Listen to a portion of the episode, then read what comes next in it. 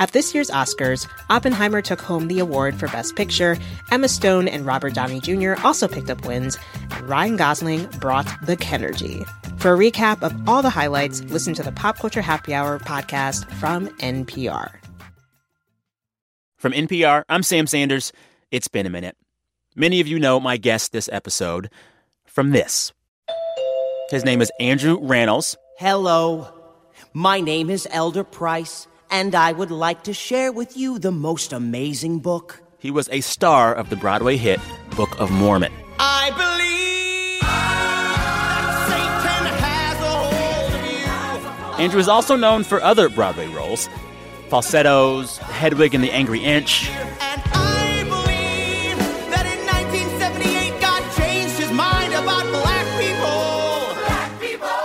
On top of that amazing performance, uh, Andrews also starred on TV shows like HBO's Girls and most recently Black Monday on Showtime. But in this episode, we are going to talk about the Andrew Rannells you do not know. The awkward kid from Omaha, Nebraska, who came out of the closet right before he moved to New York to make it big on Broadway. Obviously, Andrew made it big, but that took years. Andrew's new book talks about those years. It's called Too Much Is Not Enough, a memoir of fumbling toward adulthood. We talk about that book and failed auditions and awful dorms and skeezy bars. We also, in this chat, talk about sex and we talk about an abusive relationship as well. So this may not be the best chat for kids to hear. All right, with all that, let's get to it. Here is me with Andrew Rannells. I was in LA, Andrew was in New York. Enjoy. You'll be a Mormon. By gosh, a Mormon. Just, just believe. Just believe. I'm trying to think of the right way to describe the photo of you on the cover. It is just a delight. What would you call that hair? Um, that is some late '90s, uh, Yes. Like Realness. almost Jonathan Taylor Thomas situation. Yeah, it's a very specific kind of Zach Morrissey idea. I'm so into it. Yeah, not Zach Morris, not to be confused with Morrissey in any way, Yeah. shape, or form. Yeah, but Zach Morris ish. Zach Morris-ish, exactly. There we go. There we go. Exactly. So the subtitle for this book is called "A Memoir of Fumbling Toward Adulthood," and I like the way you frame it. You basically say right at the top, "This is not." The book where I tell you all of my biggest shining accomplishments. This is not the fancy playbill bio.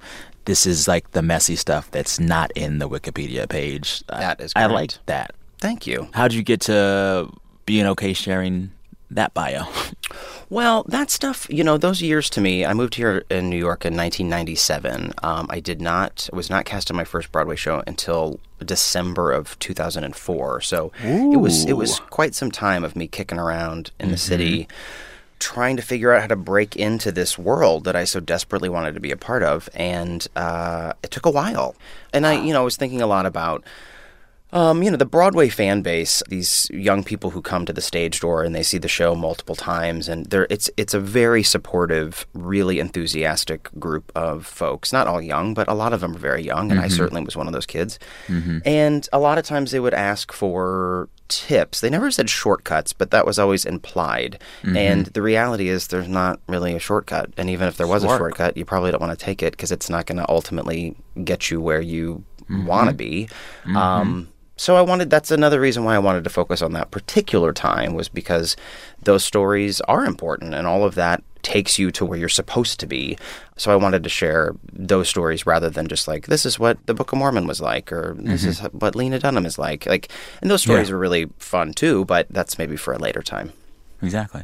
Yeah. So there was an essay you published in the New York Times in 2017 for their Modern Love series. Uh, I read that that was kind of the inspiration to do a whole book of essays. Yeah, I had written that essay um, and then a handful of other ones. So my agent and friend Bill Clegg, who's also a really talented writer himself, he said, you know, do you mind if I share this with Dan Jones at the Times? And I kind of expected it to take you know a long time to obviously reach him and then have it be decided on but it actually it came together much faster than i thought but Yeah. the nice part about that was that then when it was published and there was some interest in you know has he written anything else i had you know 10 other essays that i was comfortable sharing at that point so Yeah. Bill Clegg really tricked me into, uh, into writing this, but I'm very grateful that he did because it was a really fun process. And I don't want you to give the whole thing away to folks that haven't read it yet, but how much of that essay can you describe for our listeners? Because it really it sat with me for a long time. Well, thank you, thank you for for saying that. I um, I was on sort of a, a, a really sort of half-hearted second date with someone the night that my father died. Um, well, he didn't exactly die in that moment, but he um, I was here in New York. My whole- family's in Omaha, Nebraska, and he collapsed after having a heart attack at my niece's first birthday party and there were a series of phone calls that went unanswered to me because I was on this date on and I was trying yeah. to like live my life and uh, I only checked my voicemail after I had sex with this person like again sort of not fully invested in the in the act but um, decided We've I all would- been there. decided I would give it a shot, and um, and then I had to get all of these messages and receive this information as this pretty much stranger was sitting in my apartment. And at one point, Um, naked, like standing in front of you. For most of the time, he remained nude. Now, my knee jerk would have been to put on some clothes. A little bit, yeah. But I think maybe he was so thrown, and he w- really was trying to be very nice, and I just was Yeah. not in a, a place to receive that uh, generosity. um, but it was crazy after that was published that multiple people said to me they had similar stories, which I thought was just nuts because I figured I was like, how common can this be? But turns out I've been the Brad before. you have. I have been the Brad before, and I'm not Oh, going to tell the whole story, but I was the one. We're who gonna want to hear that story. I was the one who needed to leave the apartment after uh, newish partner's like best friend died. Oof! Did you put on clothes? I put on clothes right away. That's I said, "I'll be praying for you and your family and friends." Yes. And I'm gonna Uh, tiptoe out of here. Bye bye. Yeah. Also, what I love that your essay underscores is that sometimes sex, sometimes romantic partnership is not great. Yeah. Like, not all of it is good, not all of it is fulfilling. You know, you can't always bat a thousand in that area of your life. And that's another thing that, like, you know, I don't, I mean, I'm sure it's talked about more than I realize, but like, sort of acknowledging that and also allowing yourself to have those experiences without judging yourself too harshly for it afterwards is total it's just like part of growing up. Oh, yeah. so you're not going to fall in love with everybody and they're not all going to work out. You know and the correlation that i try to draw in the book a little bit is that you know everybody is trying their best whether it's relationships or auditions or job interviews or like everybody's trying to get where they want to go. It's just it mm-hmm. doesn't it's just generally not that clean. Exactly. the open of your book is literally the quintessential New York story. Like, young kid comes to New York from Omaha, Nebraska to make it big. that's it But like this iconic story is complicated by the fact that three days was it three days before you come to New York, you also come out to your parents? And look, no one was surprised. No one was surprised at my coming out. But I, you know, in retrospect, I should have done it probably at the beginning of the summer, um, just to have Mm-hmm. some time to sort of sit with it and like everybody, we could, you know, talk about it. Instead, I did it and I hightailed it out of town. Um, and you know, there wasn't an issue really. Like everybody was cool. Like it was, there was not a problem. Um, which then made it a little harder that I just like Left. then moved because then like nobody Yeah. could really talk about it. Nobody could really, and even though it wasn't that long ago, it was just like, you know, I didn't have a cell phone. Um, Mm-hmm. So it really did all rely on phone calls, which at 19, when you're living in New York City for the first time, is I wasn't great at it. yeah, yeah. What do you think that last summer in Omaha would have been like had you come out at the beginning of the summer? Well, I think it would have allowed for some more conversations about it. Particularly, it would have been nice to have a few more chats with my dad about it. Because initially, my dad did that thing that I think a lot of parents do, maybe a lot of fathers do, where he was like, Well, I don't think you have to be this way. But if you're choosing to be this way, I support you and I love you. you. But if it's a phase, also that's cool. Yes, yes. Um, but then when I came home for Christmas, just a few Mm-hmm. months later, he said, um, I've been thinking about it, and I remembered that when you were five, you wanted to be a solid gold dancer. So Mm. I realize now that um, you were probably born this way.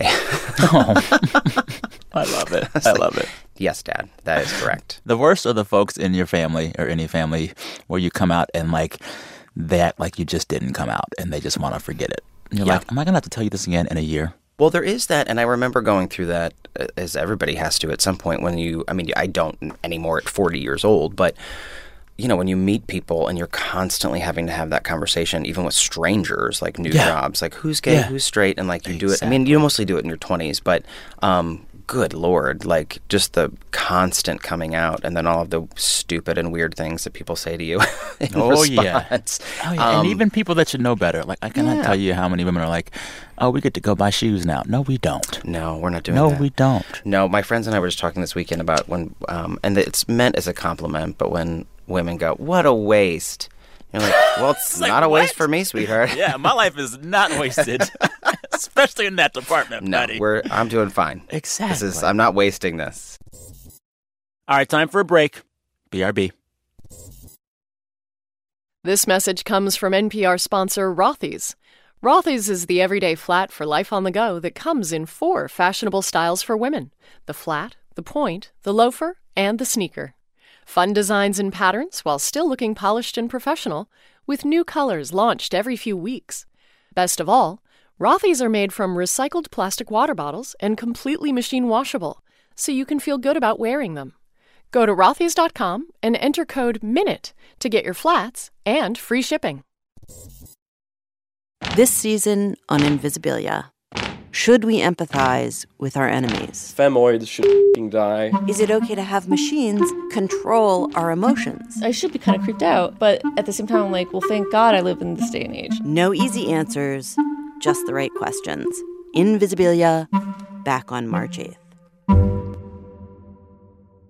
I want to go back to an essay in the book, um, the one where you talk about being a 16 year old in high school in Omaha, having a fling with a significantly older man. He was what, Yeah. 40? Forty. Um, I want to walk through some of that because I think there's some like big like lessons there. Like, so you're 16, you're doing Yeah. theater in high school. He's involved in the community theater, Mm-hmm. and before you know it, he is trying to sleep with you.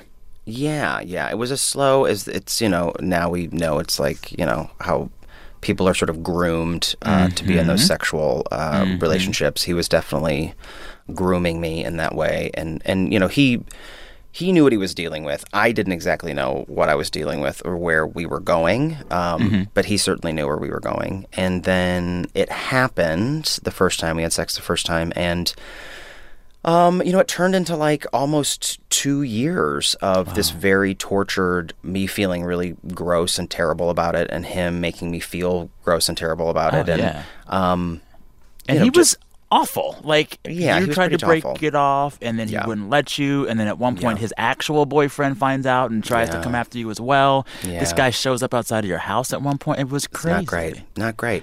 And, you know, at that age, at 16, 17, um, you think you're smart enough to sort of get yourself involved in things or handle Yeah. yourself. Or So I certainly was not about to speak to anybody about this because it was my problem. I created this problem, therefore I should be able to get myself out of it.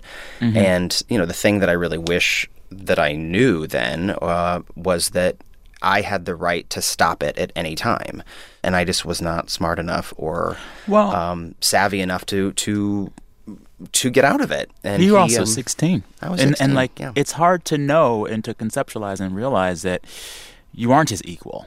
He No. has a lot more power. He has a lot more life lived, and like he took advantage of you, and like you don't know it, in, in large part because the culture writ large tells us all that horny teenagers around 16 or 17, whether they're straight or gay, they know what they're doing yeah, because they're just horny teenage boys. Yeah. And we forget yeah, in that conceptualization that you were being victimized sexually. Yeah. Well, and that also certainly factored into it. This was in the you know the mid '90s in Nebraska, so I think that he also knew I was not going to be running to. Anyone to tell them about Mm-hmm. Yeah. this because there was a certain amount of shame and privacy involved in all of it. So that that he knew he had me on several different counts here, um, Mm-hmm. and he was correct. Like I didn't really feel like I could talk to anybody about it. So, and it was it was it was good for me to um to write it like this Yeah? with this much Was it time. cathartic? Yeah, because I feel like you know I could forgive that kid, and I could. Um, I always just sort of remembered him as just being dumb, kind of being like you know like a dumb kid who didn't really know what he was getting into, and now I can look back on him and be like, no, you were vulnerable and you thought you knew more than you did and you were trying to make the best choices and, and I was able to sort of forgive him. Yeah. What I like about that story and what I like about you in your public life is that you are particularly candid uh, about normalizing discussions of gay sex. And I think I've heard you mention this before, but like, you know, straight people get to talk about romance and sex all the time. Yeah. And I think there's a lot of gayness in the world where you get to be gay, but just don't tell me about those icky parts. Yes. And I like how you're like, no, that's part of it too. Listen. Well, yeah, it is part of it. Um, I, and I feel like that was something that I noticed a lot. And, you know, luckily for me on Girls, the character that I played was able to have relationships and they were not, um, they were a little messy, and but they were very honest. And um, then i just found it easier to talk about my own experiences because, like you said, that's all part of it. And not that it's, you know, appropriate for every situation. Like, I, you know, Yeah. probably would not be having this chat with Hoda Kotb right now, but. Oh, no, I'm maybe- sure she'd welcome it. Maybe privately. Um, I mean, I'd love to talk to Hoda, but uh, but you know what I mean. Like, I, you know, but Yeah. in certain situations, yes, I feel like you should just be as transparent as possible. Like, I, t- you know, took some not flack, but it was funny. Like the reaction I mentioned on Andy Cohen's show that when I was in Hairspray, my boyfriend was also in the show at the time, and and that we had sex in my dressing room at intermission. Um, Hey, listen, that you are living someone's dream. It was just like a one-off story. Here, I'm saying it again publicly. Um, Yeah. But you know, it's like crazy stuff that I did in my 20s, and I felt Yeah. like, well, I should be able to talk about that, right? That's just like Exactly. I'm not doing it now. Were folks mad? Um, I don't know if people were mad, but I think some people were sort of like, "Why would you say that?" But also, Why it's watch you? what happens live. If there's Well, anywhere yes. you can tell that story, Exactly. it's there. Andy's a friend. So, so you get to New York, and this iconic New York story is also complicated further by where you go to school and the dorm you end up in. Yes. So the first dorm that I lived in was on 57th and Lexington. And if you're in New York City listening to this, it now is like a Kenneth Cole, maybe. And it's like a hotel. Right. And there's a Probably a. Sephora. There's a Sephora Yeah. There's like a whole situation. But in 1997, it was. It was a weird combination that was like part welfare hotel, part student housing for like all sorts of different, not just That'll Marymount, work. but yeah. So it was like this weird combo where like, and it was also like an SRO thing where the bathrooms were in the halls, so you didn't actually have your own bathroom; you were sharing, God. and it was really weird. And the rooms were, yeah, probably like it's like an eight by ten room, A cell. um, that just had like a twin bed and a sink, and my window faced an air shaft, which was like. In some ways, was like sort of perfect because it was like it couldn't have been more hideous or more tragic. um, I still get hives and anxiety when I'm in that neighborhood, and it's been Really? over 20 years. Yeah, like, I don't know. There's something about that like 59th and Lexington Street area that I'm just like I can't, I can't do it. it just brings back very anxious memories. You ever talk to folks that used to live there when you were there? Um, you know what? I really I don't. And again, this is just like a part of how New York works, and I think for everybody, not just for actors, but the number of people that moved here that year who were you know going to become actors, the number of them that moved away, um, it's the numbers are are pretty high. And even people that I did hairspray with, like you know, here we all were like in our mid twenties working on Broadway. I would say roughly half of the people I did that show with no longer act. Was there a moment when you felt like leaving? Especially in those seven um, years where you're just waiting for the first thing to happen. Yeah, like three or four years in, I really thought I had like I had met somebody who suggested they're like, you know where you could get a job right now? Disney World. You could go be a Prince Charming. It'd be so easy for you. And like and I like had this momentary thought of Really? should I go work in a theme park? Would that make It's my life solid money. so much easier. And I remember just sort of floating it to my friend Zuzanna Szadkowski, who is my best friend, and she looked at me like I was out of my mind and was like, "What?" I was like, "You're okay. All right, I hear you." Um, and then I realized there was no other options. Like I was like, "I just have to stay here now. I'm just this is it." Speaking of Susanna, and I want to say it right, it's Susanna with a Z. It's Zuzanna. So yeah, Zuzanna. Zuzanna. Zuzanna. Yeah. Um, I love the essay you write about your relationship with her. Oh, thank Uh, you. She was someone who came to New York City from somewhere else. She was what from Florida, right? She was from Fort Wayne, Indiana. Indiana, but y'all met in Florida. We met in Florida. We met at a college scholarship audition, but yeah, we moved Gotcha. here the same month. Yes. Yeah. And so you tell this lovely story of the two of you underage, fresh in the city, finding this little piano bar that lets you in and lets you drink and also lets you sing. And Yeah. if I recall correctly, you sang some Barry Manilow? I sang Copacabana. Yes. I marched right up to that microphone before anyone could card me, and I was like, "Copacabana, please." Um, with with no fear. and they never carded us. No. Wow. I, know. And then like years later, we went in there, and they were like, "Those kids have been coming in here since they were too young to drink." Um, it It's a sweet story. It is a sweet story. When is the last time you walked into a random bar in New York City and sang? Um, my friend Jill Mattio just had her baby shower at a place called Sid Gold's Room on 26th Street, um, which is a very fun piano bar. But she had a piano bar baby shower, so Yes. I sang. Yeah, I know it was like the drunkest baby shower. I think everyone was like initially everybody was like, "What's happening?" And then by the end of it, and when everyone was just loaded and singing, it was like, "This is the best ever." So back to the story of Susanna. Am I saying it right? I'm You are. Su- okay, You're saying it. Susanna. Yes. Mm-hmm. There is. So you spend the essay kind of describing the parameters of y'all's friendship and what she means to you. You say that she makes you feel, quote, that person is a lot like me. And if they exist and they act and think similarly to me, that must mean that I am not a mistake. And maybe, just maybe, there are even more people out there like us. It was really beautiful. Thank you. And then I was Thank you. thinking, I was like, huh, I wonder if you ever think that you are some stranger's Susanna when they see you in these roles. Um. Yeah. I mean, uh, I I think I know what you're saying. Like, um, I do. I think particularly Elijah from Girls. Like, Yeah. I think a lot of young women. You know, there are certain points in your life where having an Elijah around might be fun. Um, But also for like young men who don't Yeah. know what it's like to be who they are. I'm sure seeing you must say to them, "Oh, I'm not a mistake."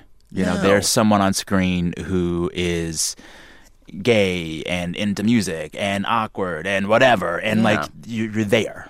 Well, I certainly hope so. I mean, you know, the great part and sort of the awkward part about girls was that what Lena Dunham and Jenni Konner, you know, really presented was this extremely honest look at what it is to be sort of lost at that point in your life, and Yeah. that was, um, I think, at least hopeful that there's always time to to pull yourself together, even if you've been a mess uh, previously.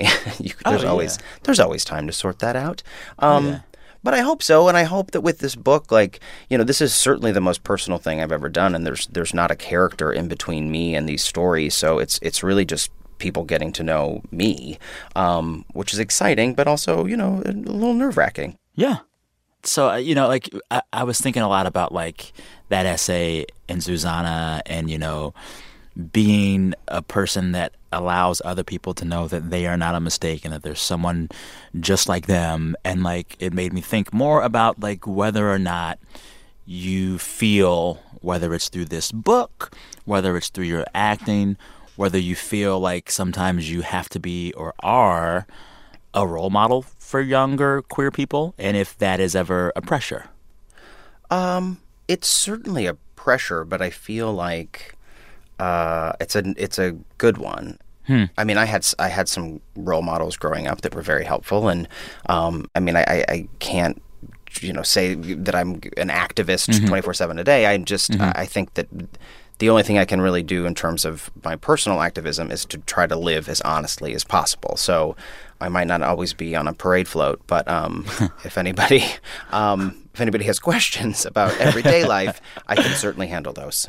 Yeah, yeah. Are there ever roles, gay roles, that you will not take because you're worried about what they model for young gay people?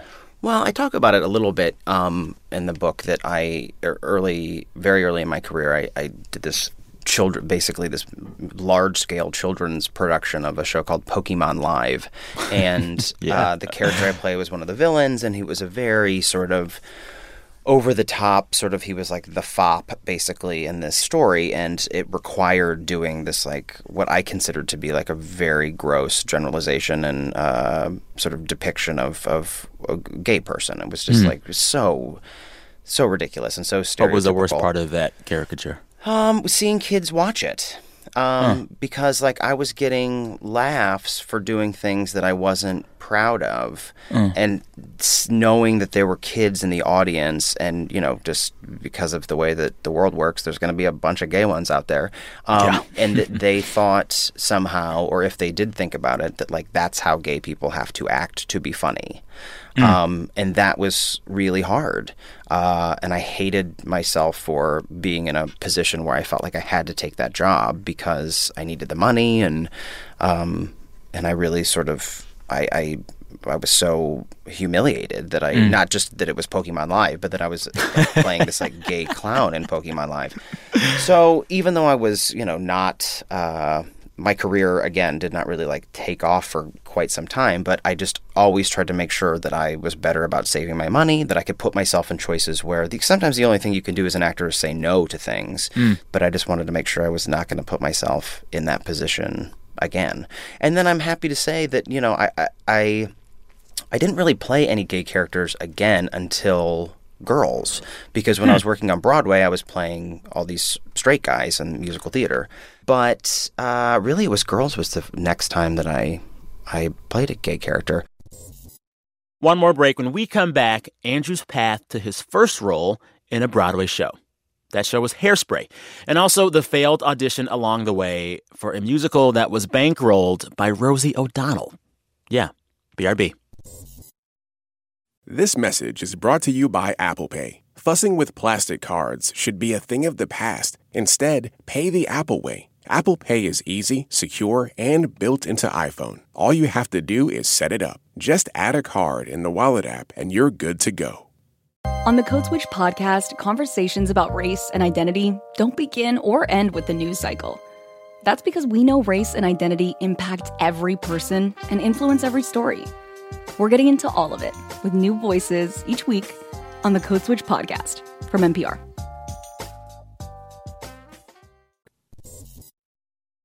We may be on the verge of another sexual revolution.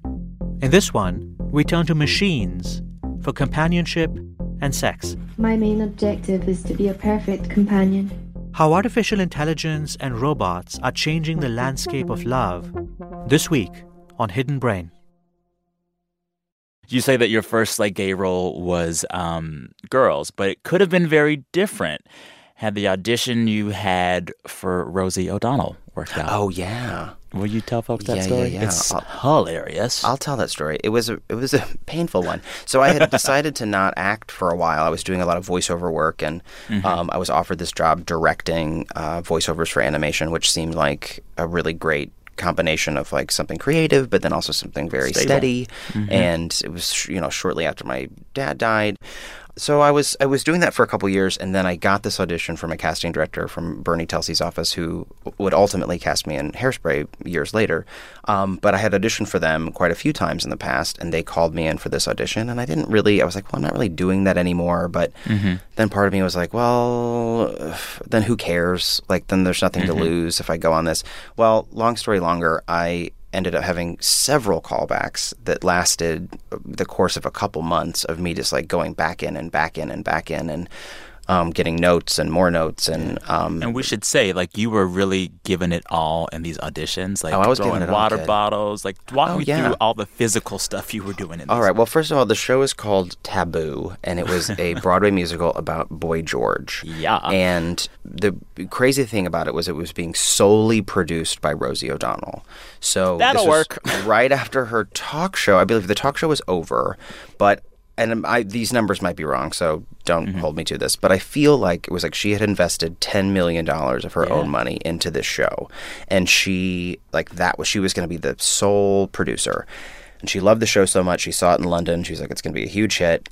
And they had one part left, and it was this. It was a real person um, whose name was Marilyn, and Marilyn was this sort of like kind of drag performer, but like just this part of the Leigh Bowery like underground London club scene.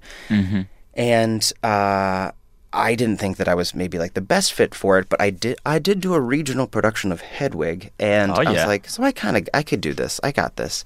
So I went in there. Yes, I really was going all out, and what it actually ended up teaching me was that. I auditioned as if I had nothing to lose because I had nothing to lose because I already had this job, so it didn't really matter. Um, so I should just do whatever I want, right? Yeah. And that's what I did. And it really, I had never auditioned like that before because I was always so scared of like, oh, what if I go too far? Or what if this isn't what they want? And this time You I said you like, were humping the wall, throwing bottles of water. What Yeah. all were you doing? I mean, I was just getting into it. Um, and then the final step was they were like, okay, we're going to bring you back one more time to audition for Rosie O'Donnell.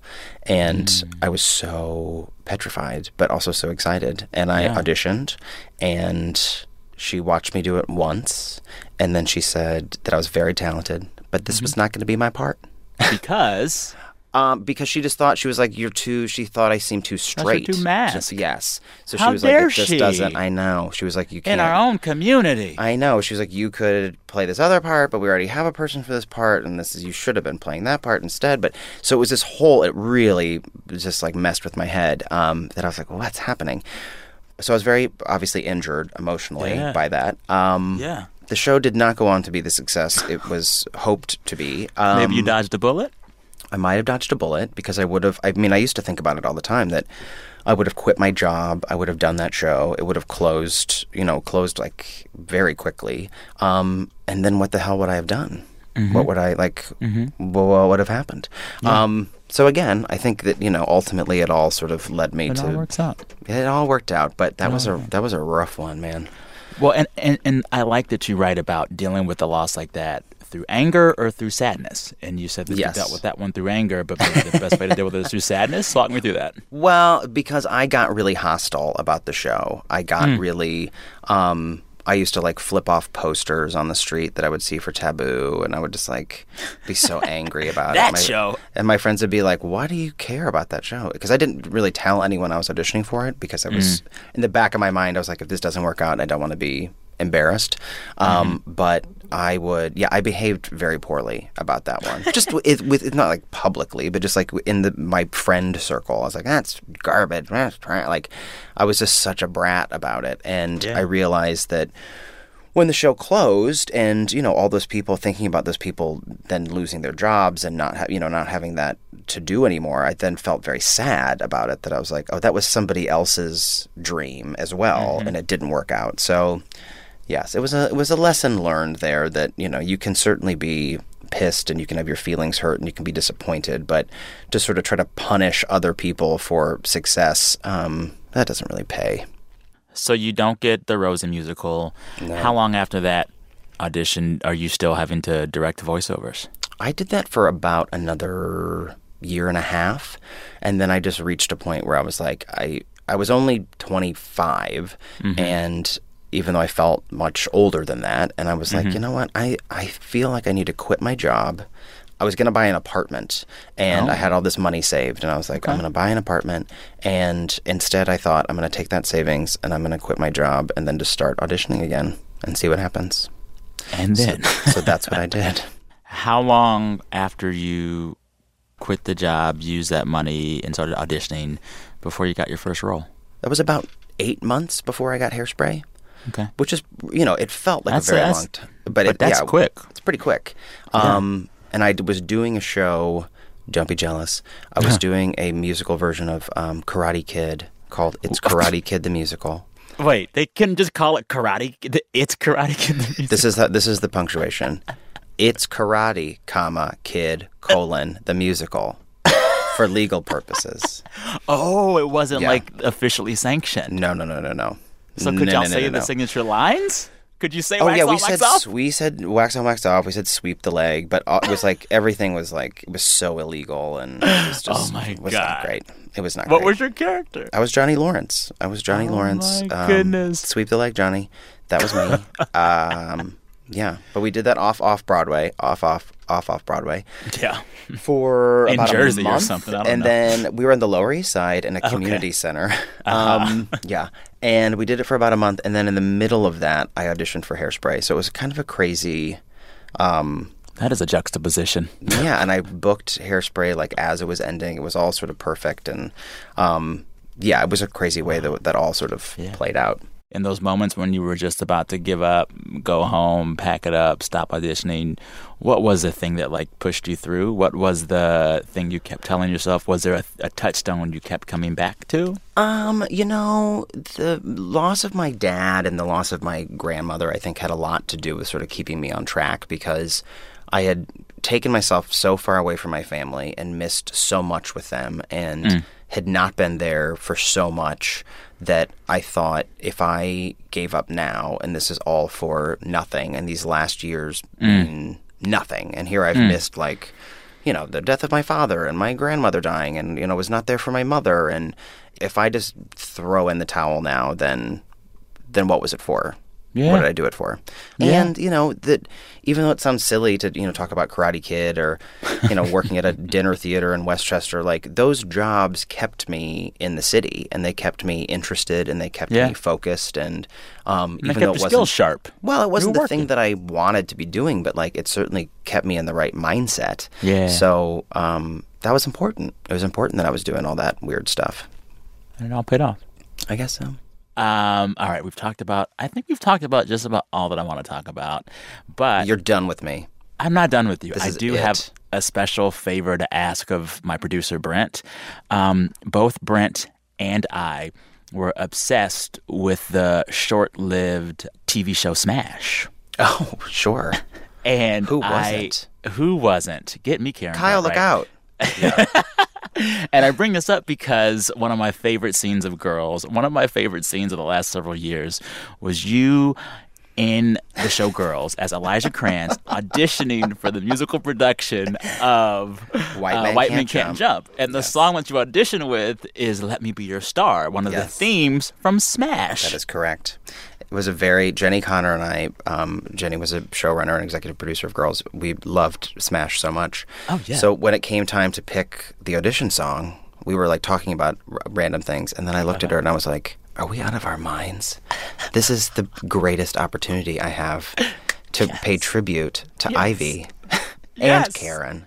Yes. Um, so let's just do it. So much to my surprise, we were able to get the rights, and then, um, which was really fun, was that Marc Shaiman, Uh-huh. um, who's a friend of mine who wrote Hairspray, but also wrote "Let Me Be Your Star" with Scott Wittman, um, Yeah. came to the set that day, oh my goodness. and he watched To me supervise. He watched me perform that number. She'll do all she can for the love of one man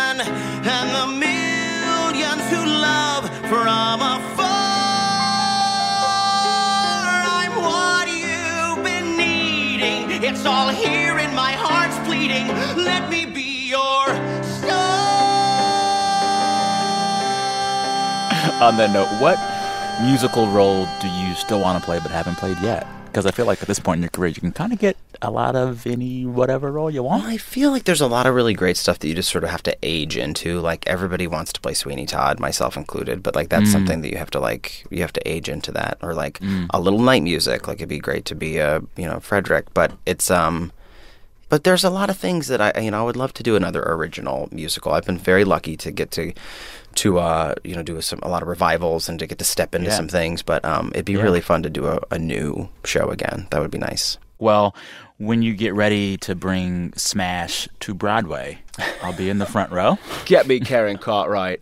Yes. Uh, I could play Jack's part. Yes, that would be great. That'd be great. I Well, used to go to the gym with um just really quickly. You can cut this out, Oh, but no, um I would go to the gym with um with Dev. Um, oh yeah, Dev. I'm in tech, and it took me a long time to um to work up the nerve to speak to him. He was very nice, but I would just Really? be on a treadmill next to him, saying over and over in my head, "Dev, I'm in tech." I love it. I love it.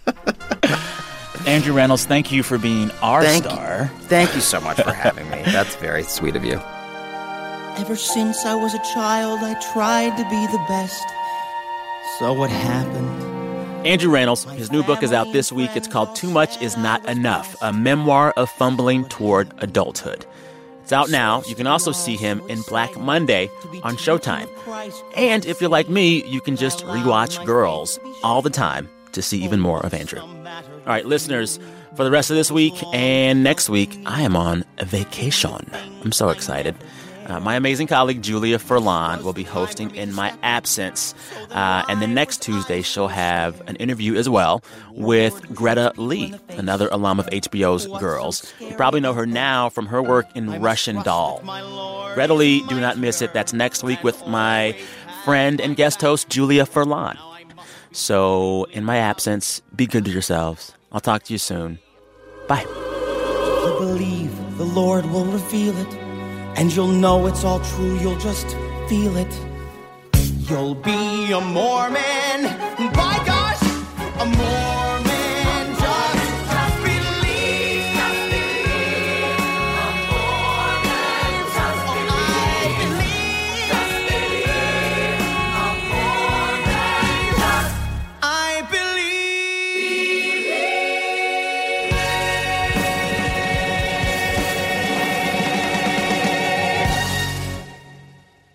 Please tell me that, like, you and NeNe still hang out in Kiki.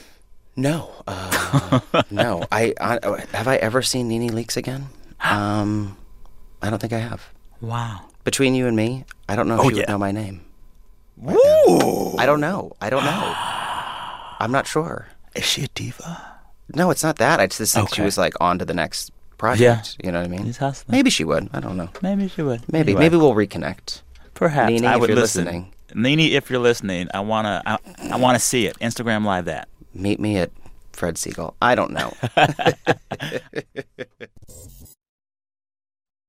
At the Planet Money podcast, we talk to anyone who can help us understand the economy fortune tellers, tango dancers. obscure government bureaucrats. Oh, the obscure ones are the best. Totally. And of course, we talk to the smartest economists to explain everything from inflation and disinflation to how manatees got addicted to fossil fuel. That is Planet Money from NPR.